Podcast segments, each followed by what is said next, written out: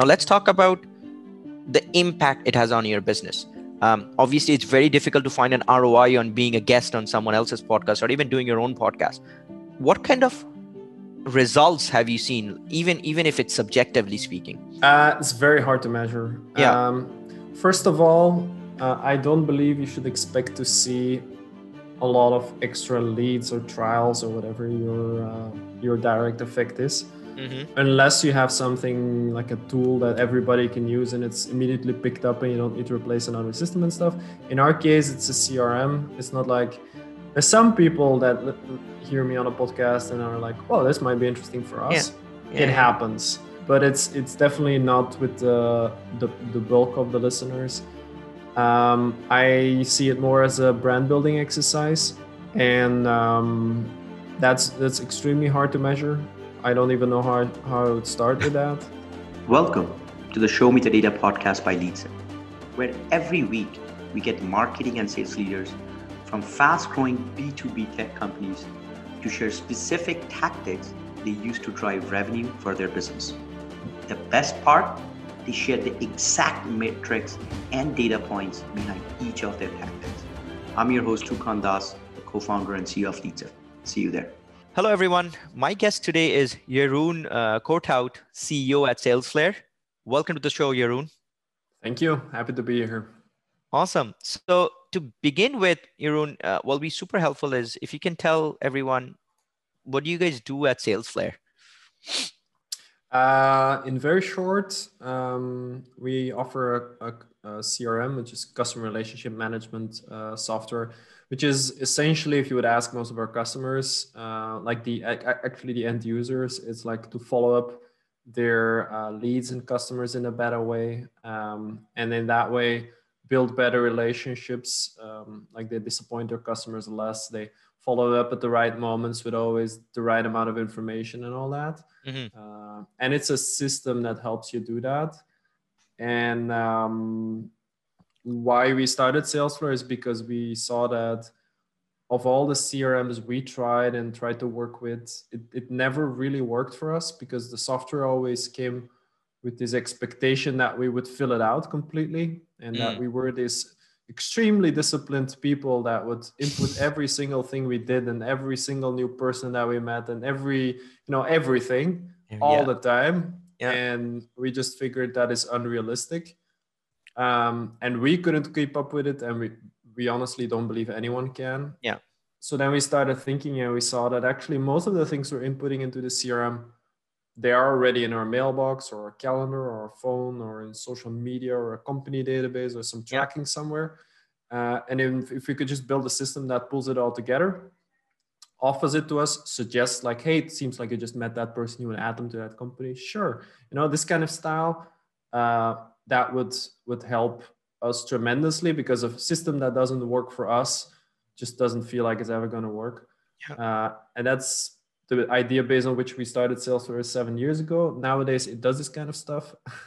Uh, and we have over 2000 companies uh, actively using the system to achieve these goals. Um, so we're super happy with that. Okay. Um, So so let me ask ask you this. Anytime you mention CRM, you know, the first thought that comes into mind is there are these massively large established players in the in the system, um, namely Salesforce, HubSpots of the world. How do you how do you manage to compete with them? Yeah, uh, Salesforce is is relatively simple in the sense that they are not really well uh, established with small companies. They try, True. but their software used to be for small companies a very very long time ago, and then they moved completely up market and made something that is really not super useful for small companies. Sure. It's not aimed at the end user. It's it's expensive. The way you buy it is also not really modern when it Okay. comes to uh, towards small companies. HubSpot is a bit more of an issue um, in the sense that HubSpot uh, really aims at medium-sized to small companies, um, more medium-sized than small, and for us it's a bit the other way around, like small to medium-sized. Mhm. Um, they have a free CRM, Yeah. which uh, seems free, but then of course, if you want to have the same functionality as you get in in, in our system, you need to get the Sales Hub as well, which then immediately makes it extremely more expensive. Yeah.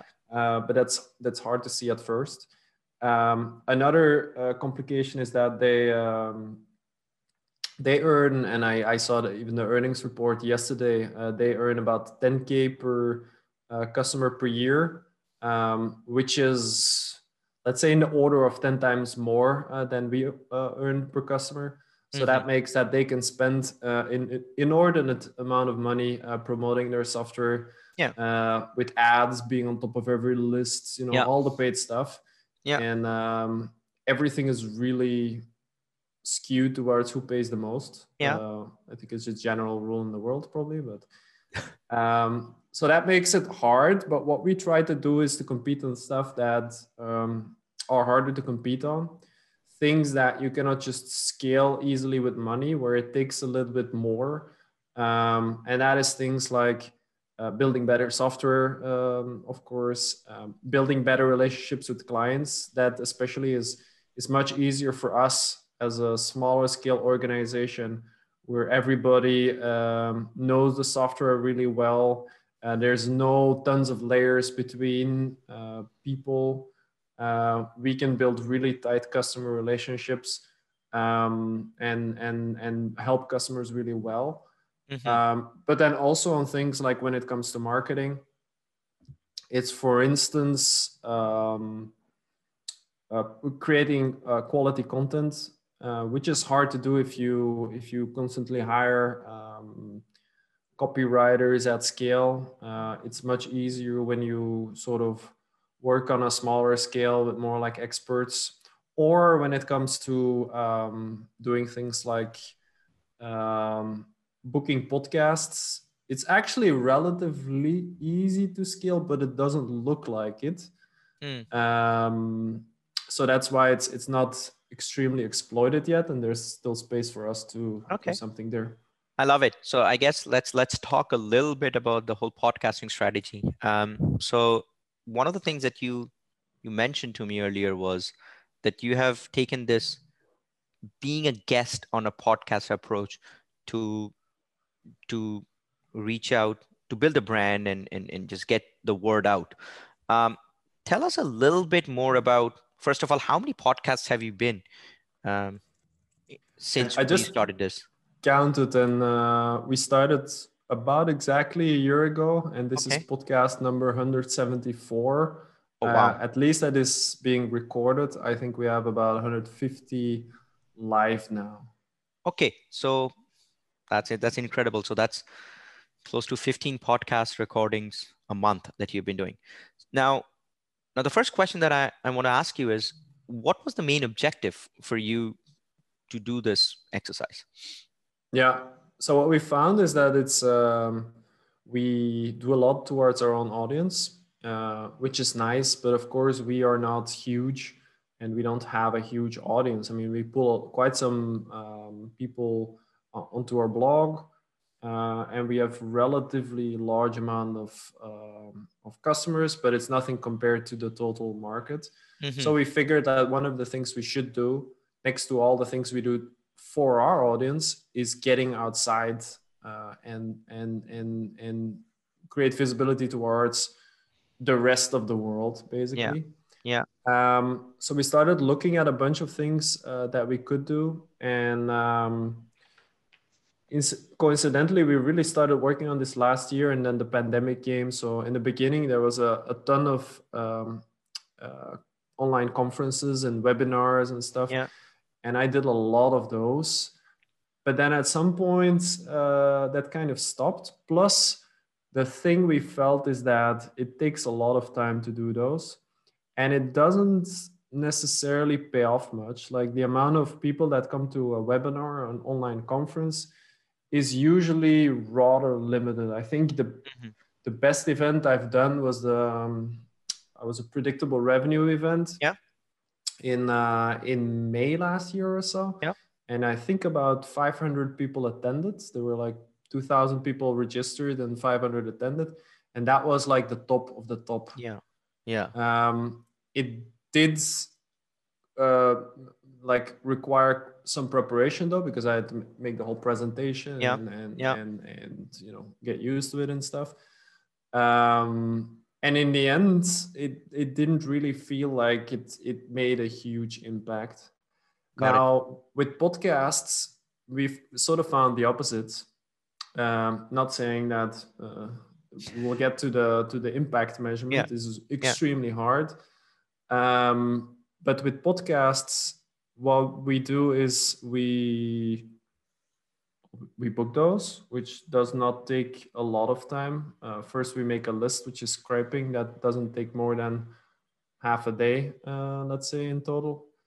Then my uh, colleague Carrie, uh, she goes through the list of podcasts and actually checks them one by one So uh, and sees whether to- there's a match. Yeah. just to interrupt there, Jeroen. Um, so we, we let's let's unpack that piece a little bit. So so with with with the podcasting strategy, um, Mhm. your main goal is to create brand awareness, leverage other people audiences, get there, uh, and it's a relatively low investment like Correct. activity.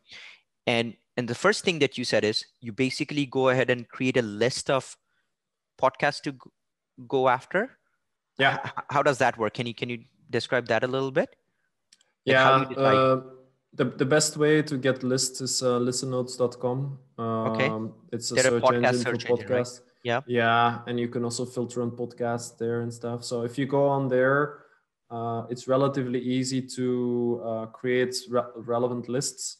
Okay. Um, now, coming back to what I then said, that they're not necessarily uh, relevant. I mean, they're, I mean, more relevant than you would just email random podcasts or something. Yeah. But what we do as a step in between, because we saw that at some point we were pulling more like that was actually before we found listen notes. We uh, we did something I, I think on Spark Toro we pulled a list um, based on our audience and stuff, and we didn't really check who we were emailing, and then there were some really awkward matches in there. so from there we figured like okay if we're gonna reach out to someone we actually need to believe that there's a fit if Sure. we mail like hey there might be a fit then we need to believe that so Yeah. um, right now there's a, a manual step in between which is really my colleague Gary checks all of them one by one to see whether there is a fit like whether the topic makes sense for us but also whether it is something that i can say something about Mhm. because if i have nothing to add i'm not going to get on a on a Yeah. podcast obviously Okay. So so you search on listen notes for top for podcasts related to sales, marketing, growth, those kind of things. and then find entrepreneurship startups stuff like Startups. that. Okay. And from there on, you you do you, do you rank them based on their their audience score or something like that? we um started filtering them out based on that so on Okay. listen notes now you see listen scores Okay. and they bas- based on the listen score they give a ranking they say this is a top 10% podcast 5% two and a half one, one a half stuff like that Okay. um, and because there were so many and we uh, i mean we we like to be a bit more selective now How big is the universe of podcasts like that you have found that you can potentially reach out to? um, if we wouldn't filter Yeah. It would be well over 10,000 podcasts I Okay. think. Uh, maybe maybe 20 we already in listen notes before we pull a list we already filter down uh, very hard um, one of the things that is important to check and that's that's a filter you can put on on listen notes is whether they're uh, still active I see. Yeah. Uh, i think right now we're only pulling those that have been active in the last month Okay. um, reaching out to podcasts that are dead doesn't really make a lot Too much. sense. Okay. So Yeah. you you filter, you get a list of people that are active that are around the topics of interest, and then you manually filter just to make sure that these are the right kind of podcasts where you can say something of interest of, of value. Yeah. And then and what's the process there on? Um, so you mentioned that you one of your colleague manages this process, correct? Mhm. and and and does does she then find out the podcast hosts their contact details and and that's and what- actually uh, in the in the in the listen notes page if you get the premium plan. Okay. And then there the email address which every podcast has an email address linked to their rss feed. Yeah. Uh, because every podcast has an rss feed which is then Yeah. used to be pulled into platforms. Yeah yeah yeah. Uh, and we just email that email address. Got it. Um, And- And is that the primary outreach that your team does? Um, to via email? Like there's an email outreach that goes in. So we have uh, in our own software, Salesflare, we have Yeah. workflows, which is which is like email sequences, a bit more advanced, but Yeah. Um, and we send a sequence to people in there, and the first email is basically um, I can I can read it sort of for you. sure. It's hi first name or CEO Jeroen uh, at Salesflare, the number one CRM and product hunt, is reserving some time in the coming weeks to talk on podcasts. Uh, actually, yeah, Yeah. it's the whole year, but I've had a close look at and then the name of the podcast. Yeah. Uh, and as far as I can tell, he seems like a good fit. This is actually true. She had a look, good look. Uh, are you the right person to talk to about this, or is there someone else in your team I should get in Nice. contact with? Nice. So you have an email sequence, like there are two, three emails that would go out to this It's email. it's actually four emails. Yeah. Four emails. And what kind of conversion do you see? Like of the people, how many people reach out? How many people do say yes? So we we reached out so far to 1,259 um, podcasts, Okay. and we had uh, 48% of those replying. Oh wow. And obviously out of the 48%, I mean, 10% of them have already, well, I- well, 25% now out of that 400 for, or 500 have already have had you as a guest. Uh, yeah, so it's 1,259, and uh, half of that is like 630. Yeah. yeah. So it's about one fourth of that, a bit Yeah. more that we actually Yeah. booked. Nice. That's awesome. Okay. So now the, the next question that I have is how much time does it take for someone to be doing this? Like, is this person doing this full time, the podcast outreach on your behalf? no. No? No, I mean the outreach itself is automated.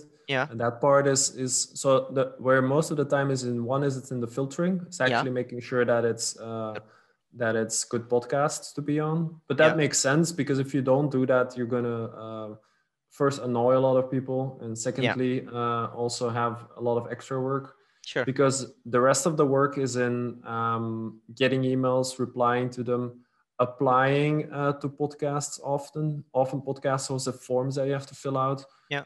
Um, then sometimes booking right away, sometimes with a booking link.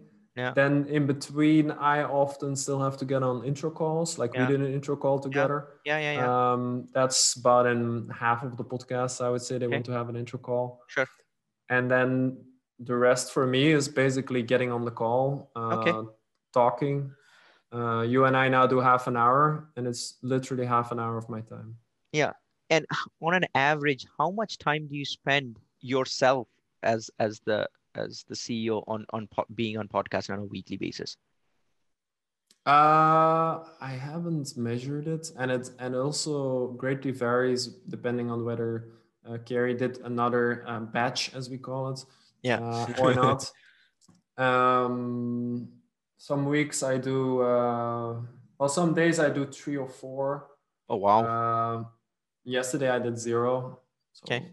It depends. do you have like a specific day as assigned to record podcast or no Not right now, but No. it would probably be a better idea. The thing is, we're in Belgium, and a lot of the podcasts are uh, are US based, which then immediately means that um, it's all end of day stuff for me. yeah So usually the ends of my days is getting on podcasts. okay okay that's not that's not too bad cool so now let's let's come to the final thing is is so you're doing this obviously this whole process of selecting podcasts and then reaching out and then booking is working Mhm. great for you now let's talk about the impact it has on your business um, obviously it's very difficult to find an roi on being a guest on someone else's podcast or even doing your own podcast what kind of results have you seen even even if it's subjectively speaking Uh, it's very hard to measure. Yeah. Um, first of all, uh, I don't believe you should expect to see a lot of extra leads or trials or whatever your uh, your direct effect is, mm-hmm. uh, unless you have something like a tool that everybody can use and it's immediately picked up and you don't need to replace another system and stuff. In our case, it's a CRM. It's not like there's some people that li- hear me on a podcast and are like, "Oh, this might be interesting for us." Yeah. it happens um, but it's it's definitely not with the the, the bulk of the listeners um, i see it more as a brand building exercise Okay. Um, and um, that's that's extremely hard to measure. I don't even know how how I would start with that. yeah.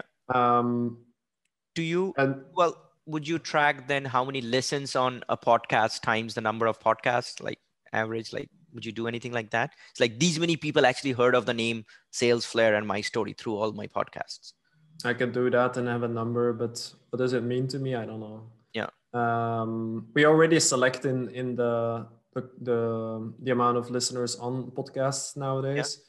At least the listen score, as far as I understand, is an amount of listens per month for the Yeah. podcast, not necessarily per episode. Yeah. So podcasts that do more episodes have a higher listen score if they For have sure. the same amount of listeners Yeah. per episode. Yeah. Um, but I don't think adding a, a score there really is going to add value for us. We try to hit a, um, a number of visibility events, uh, Sure. as we call it, per month, uh, and we're we're hitting that uh, quite um, quite. Uh, we, we are overshooting it every month, let's say. what do you mean by a visibility event Yeah, like a podcast or uh, a conference, webinar, uh, those are all things outside our own audience, which is what we're trying to do. It's Yeah. just that the podcasts are way easier and more efficient Yeah. uh, than the other types. okay But That's you're asking for measurable stuff. yeah yeah Um, backlinks is probably the only thing that's measurable. yeah Um, we get a lot of backlinks is smart, yeah. from uh, podcasts. Like Yeah. usually in the in the speaker notes, uh, Yeah. there's a link to our website. that's Uh, absolutely there yeah Often I mention also stuff that I've written in some article, and then they put that in the speaker notes as well. And that way we also get backlinks to specific articles, not just to our homepage. yeah the product hunt article that you mentioned is is is amazing no this is great so you spend roughly what like three four hours at least every week being on podcasts do you think it's the best use of your three four hours or as a ceo you you you think it could have been better spent somewhere else based on what you've seen Um, year It's a bet. I think Yeah. it's uh, it's it's probably worth it, but it's it's Yeah. hard to say. yeah to be decided i guess Yeah. Yeah. and and and, and this is going back to the first question then Jeroen, is this is part of that strategy where you are competing with other giants that can throw money at it you are trying to take guerrilla approaches that are that are relatively inexpensive and and still reaching an audience that they are not in a more authentic way. Correct. understood. This is this is great. Well thank you so much for your time Jeroen. this is this is great. I, I appreciate you sharing all the insights. I learned quite a few ne- interesting things and hacks. I'm pretty sure our audience will too. Uh, all the best with with Salesflare man. Yeah, you're welcome. This was fun. thank you. Thanks